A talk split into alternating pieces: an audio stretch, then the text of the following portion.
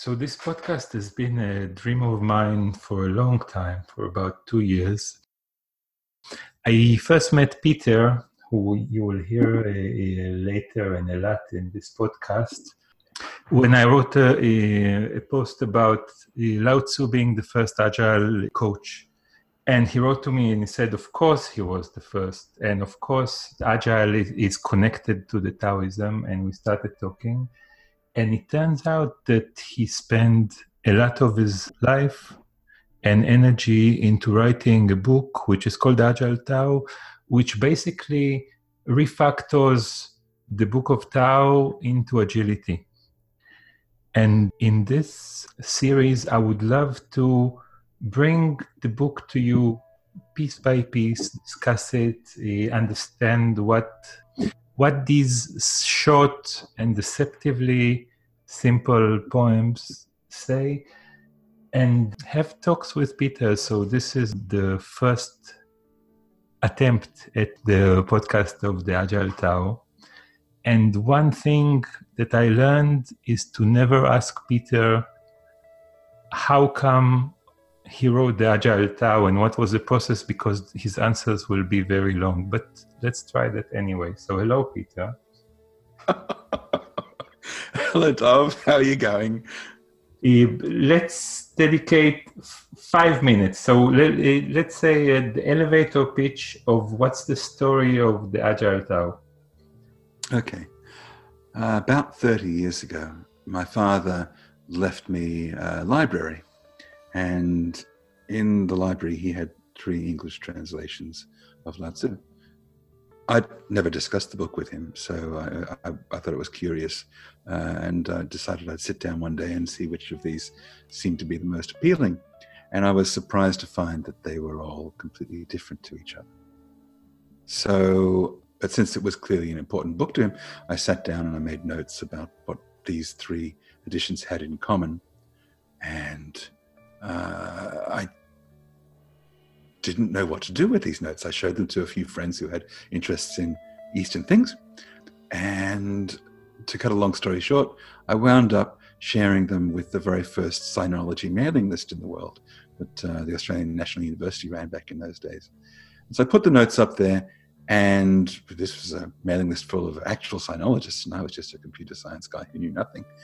And that, maybe that was my advantage. But anyway, they tore my notes to shreds. Rubbish, nonsense, bilge, and they gave me a lot of really good negative feedback. Uh, so, after three years of getting feedback from these guys and then trying again and getting more feedback, I got it to a point where they stopped giving feedback. So either they were very bored or it was not so bad. So, um, through a series of a long series of a comedy of errors, I wound up realizing that this was an important book to me. It had nothing to do with my father.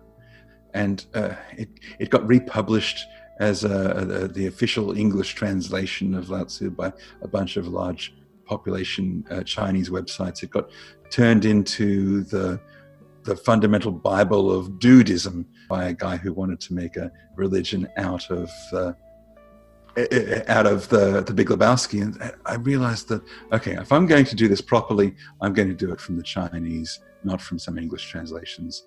And I'm going to do it in a painstaking way. So I started doing this, and very quickly I realized that I had made a mistake the first time I did it. I had not taken enough liberties. You see, the reason why these translations were all different to one another is because there's very little context in the original poetry, and there's no dictionaries that date back as far as this poem dates. So, to cut another long story short, I wound up realizing that some parts of this poem were ringing bells for me. And the part that really rang a bell was uh, uh, two pictograms, Sheng Ren. I don't speak Chinese, I only understand the pictograms in this poem. So Sheng Ren uh, literally stands for, in English, the lively ones. And I went, the lively ones? In English, Sheng Ren's usually translated as the sage. And sage is apparently this very cool guy. He is very enlightened. He does this, he does that. Uh, the lively ones is talking about agile people. This whole book's about agility. Oh! And so that became a key to producing a new translation. Sorry to go on so long, Dov. Awesome. So, as I warned you, um, that's how Peter sounds when he tries to sound short. Can we start by perhaps one thing we didn't say this whole time is what is this Book of Tao anyway? And perhaps uh, I would say one short phrase about it, and I hope you will not correct me in five minutes long. I will not correct you. I, will give you a one word answer. Okay. So, uh, the Book of Tao is basically a book that was written mythically 2,500 years ago by a probably fictional guy called Lao Tzu to collect all his wisdom and the way he understands and sees the world. And basically, the way I understand how he sees the world is, uh, is can be summed up in uh, two words: shit happens. Whatever happens is the thing that happens, and everything is one, and and all that is uh, all that exists is is now and here and everywhere, which is a very very strange statement and uh, which inspired us to, by the way, to to choose the soundtrack, which is uh, "Across the Universe" by the Beatles in a wonderful uh, version. I'll say more about this at the end. And to start off the the um, diving into the book, uh, we chose today not the first poem. We we can call it poems, right? Sure, or chapters, whatever chapters a poem. Not the first one, which I think is too complicated, but a much simpler one. So, Peter, would you like to take it away? We should say one thing about that because uh, I am concerned that not starting with chapter one means that what we just said is out of context. It's as if because because really the way that I'm trying to refactor this is so that the whole thing hangs together. These are uh, while they're chapters, they're chapters that have an overall narrative structure. Um, so I'm not trying to say we shouldn't do this podcast or we shouldn't publish this podcast, but I'm concerned that a listener, without having that flow, loses something. And that's part of what I was wrestling with in trying to interpret the poem was that it's now out of context. So sure. perhaps what we do is uh, we can go to the first poem, which starts it all. Would you like to do that? Sure, I'd be happy to. Chapter 1 Mind. Life is not the breath in your lungs, nor mind the thoughts in your head. Mind is the course of all thoughts, and life its source. Thoughts represent forms, forms express thoughts, each generating the other in waves on the surface of mind. Beneath the surface, formless and silent, boundless and liquid, dream dreams with no dreamer.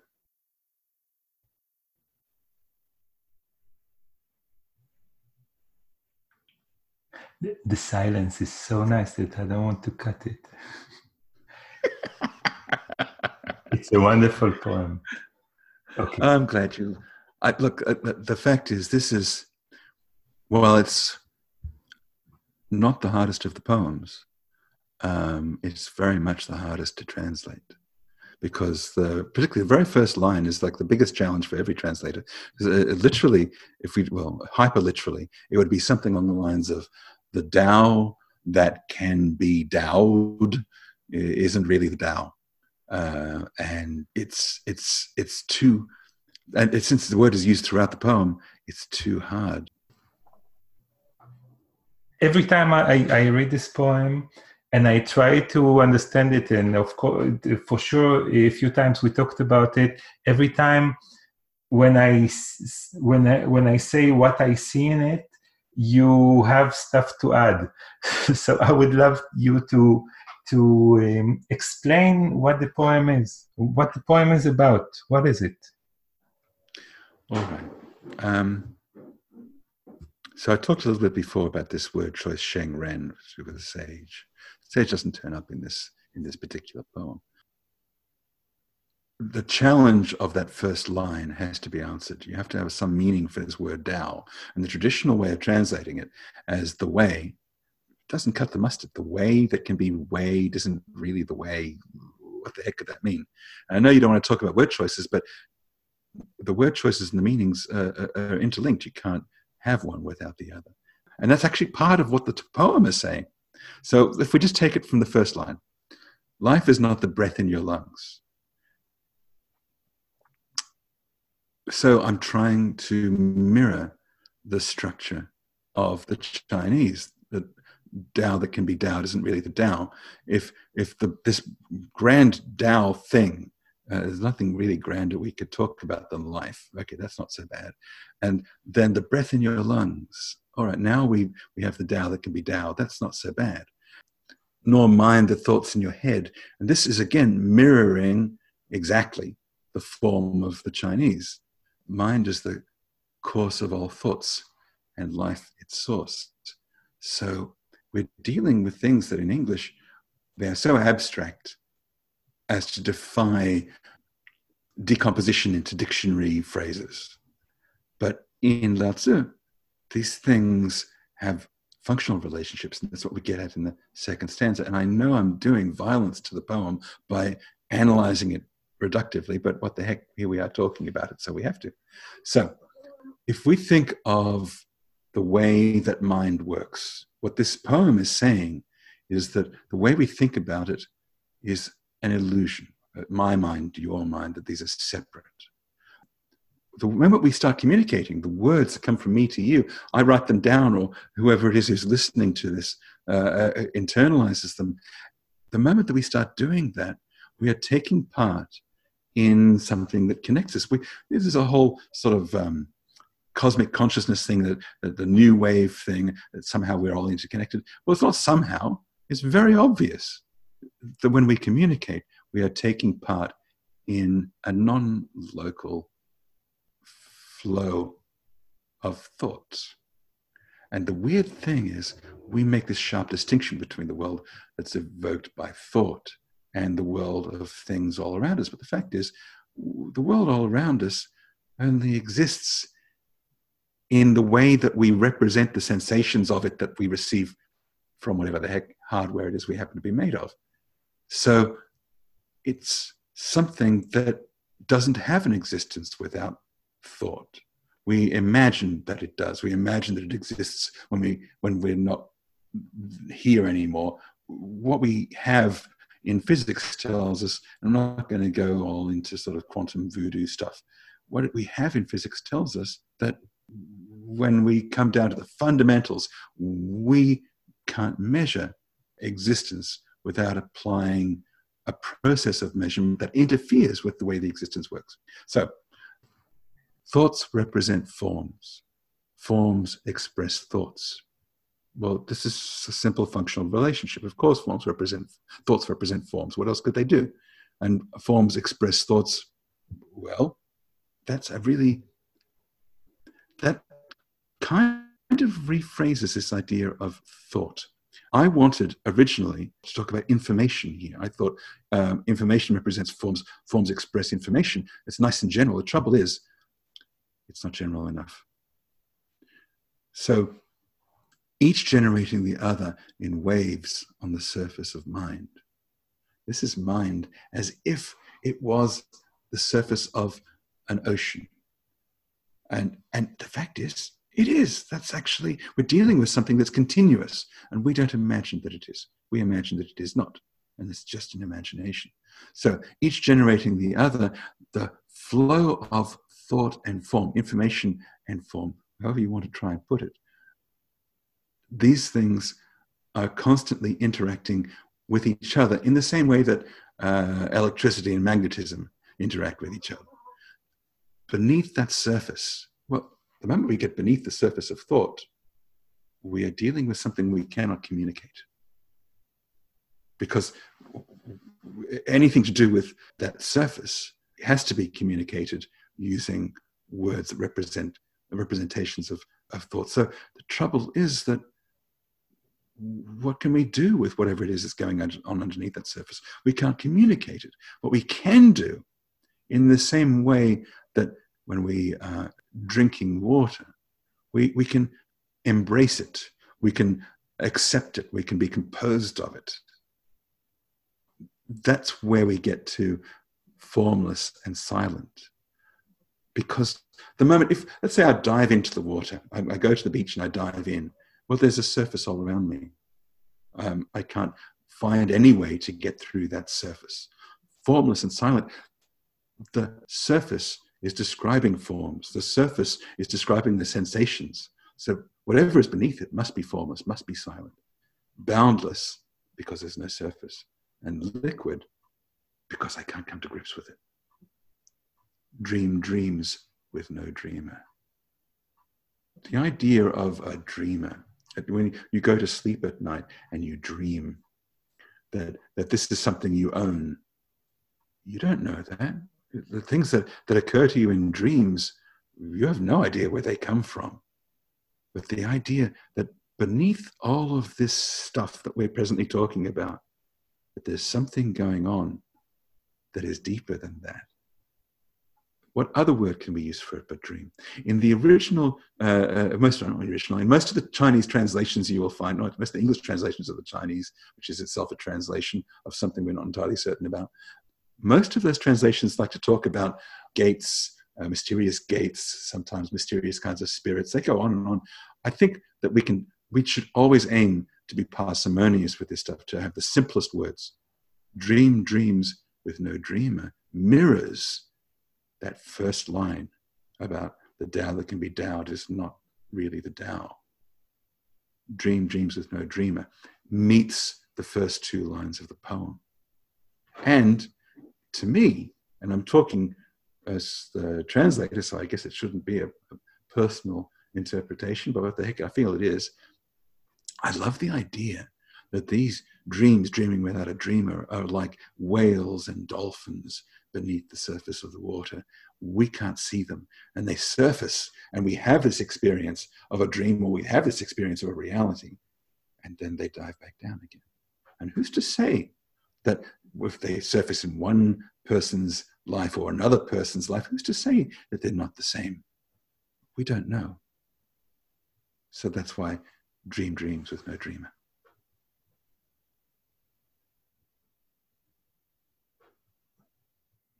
Wonderful. I just wanted to say one thing about uh, what you said.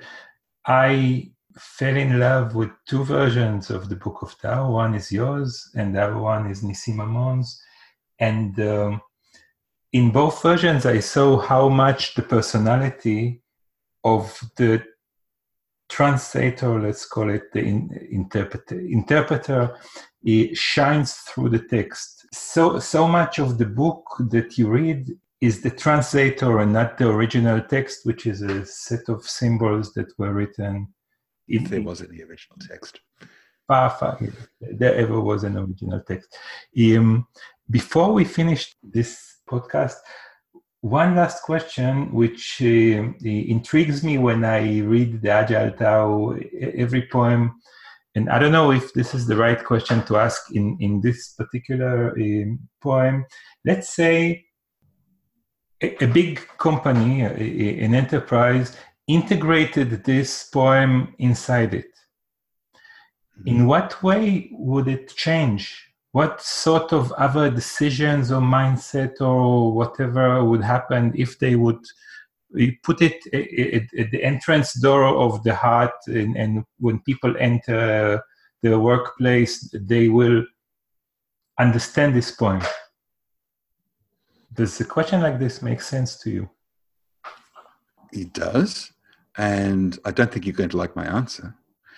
I don't think it would change it one little bit. And I think that later on, we've got this lovely chapter 14 that explains why not. Uh, when we talk about agile mindset, I think this poem goes to that because the idea that, that mind is not local, that is not something that's confined to your head. Um, in the same sense that, that your breath is not something that's confined to your lungs, it's this constant interchange of breath, not just with uh, trees and so on, but with everybody. We're all in the one environment, the all one atmosphere. So the idea that some words are going to break people out of their little tunnel that they use to navigate through their organization, that's too hard. I think that what we really need to be thinking about when we, we're dealing with these big corporations is generating something living within them. So in Xscale, the stuff that I, I, I usually do in the agile world, um, we have this thing we call self-propagating transformation. The idea is that we want to have something very slender and simple business design delivery develops something that's only a few people. We can mature it. We can get it to a place where it's actually expressing harmony. And then we can grow it. We can split it down the middle. We can double it. We can uh, grow a capability so that we don't need to try and influence uh, uh, the whole organization. Let's just build something that works and grow the capability Okay, I'll attempt to ask this question at the end of every chapter, if you don't mind. Um, I don't mind. Perhaps you'll change your answer. Um, uh, you might not like my answers then either. I, I, like your answer. That, that's why I wanted to have this podcast. So thanks a lot. Before we end, a big, big thank you for Gilad Hekselman, Ziv Ravitz, and Petros Klampanis for the wonderful version of Across the Universe that uh, accompanies this podcast. I wish you well, and uh, let's meet in the next chapter. Excellent. Looking forward to it.